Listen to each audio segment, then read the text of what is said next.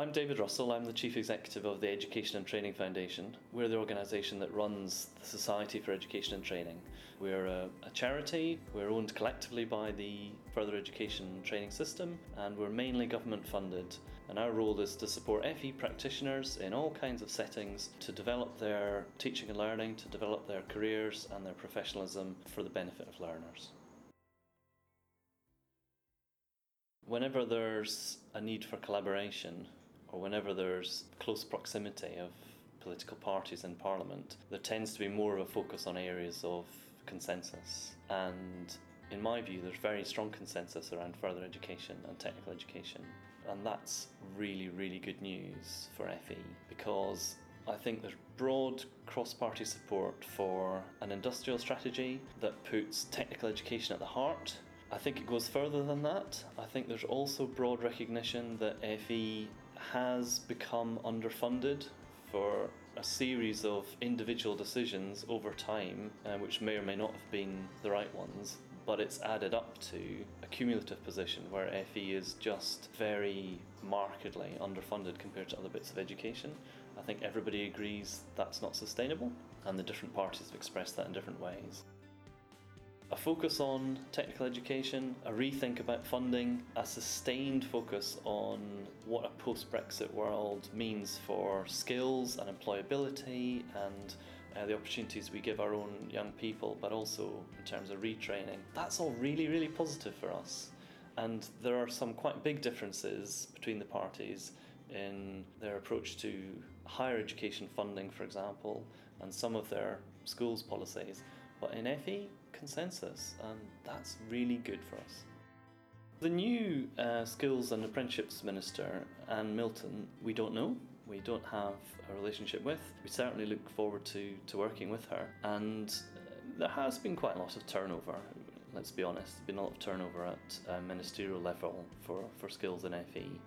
Um, that's less significant than turnover at Secretary of State level. Um, if you've got continuity of Secretary of State, then that's the main thing in terms of continuity of, of um, policy. And what the junior minister really dictates is things like pace, tone, the exact mix of stakeholders that will be worked with closely, that sort of thing. So that's all pretty positive for us as well. Generally, it's really good news when someone's reappointed. Specifically with Justine Greening, I think it's doubly good news because she showed a very strong affinity with further education. She showed a very high interest and priority for vocational education. She said repeatedly it's the most important thing in her brief and she wants to get it right. When I was in the civil service, I served eight different secretaries of state in a period of 16 years and countless ministers. And every time there's a change of Secretary of State, there's a big process of not just briefing and informing, but also of discovering what the priorities are for the new Secretary of State and deciding which of the decisions that have already been made will be continued with and which need to reset because you have to ask a Secretary of State that. You cannot assume that just because her predecessor made a decision, she's happy with that. I think it's really, really hard to predict what's going to happen with the progress of Brexit negotiations. I think there are so many different forces and imponderables, some political, some economic, um, some international. There will be implications for international student recruitment um, for both FE and HE. Um, some colleges have been hit quite hard by reductions in, in uh, international student recruitment, but I couldn't make a prediction how that's going to play through. I thought it was interesting that the Labour Party were very clear and positive about free higher education. It was eye catching, and I think it, it caught the imagination of lots of people, and I think it is a, a very popular policy. I'm not sure it was debated very fully through the course of the election campaign. You can make a very positive, progressive case for it. You can also identify issues with it, and not just issues about cost actually the Scottish Government has had a policy of almost complete subsidy of higher education for Scottish students for, for many years now.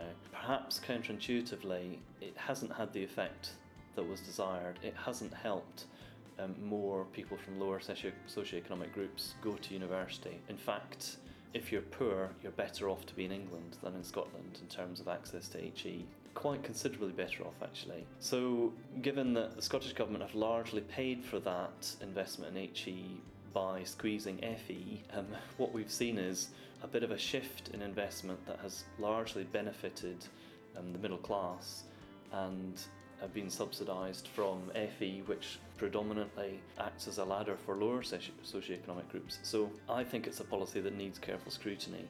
It sounds like it should be very progressive and it should work for all, but it's not as simple as that. I think we'll see a different approach from number 10 as well. So the Prime Minister has already reiterated the importance of technical education. That's brilliant, that's really unusual that you have it as such a high priority there's been lots of speculation that number 10 might run the government a bit differently now, be a bit less controlling, a bit more collegiate. If that's true, I think that's also good news for the Education Department um, because they have some pretty clear plans, and if they can get on and deliver them, then that will be beneficial. And it'll also be beneficial for ETF because we're a trusted partner for government. They know that they need expertise from the sector to make sure that their policies are implementable and have the positive effects that they want them to have. So, having ETF at the table, being able to bring in practical expertise about how policies should be implemented and what the workforce implications are, that's a really great opportunity to get things right. For more podcasts, blogs, and articles, please visit the Society for Education and Training's website at set.et foundation.co.uk.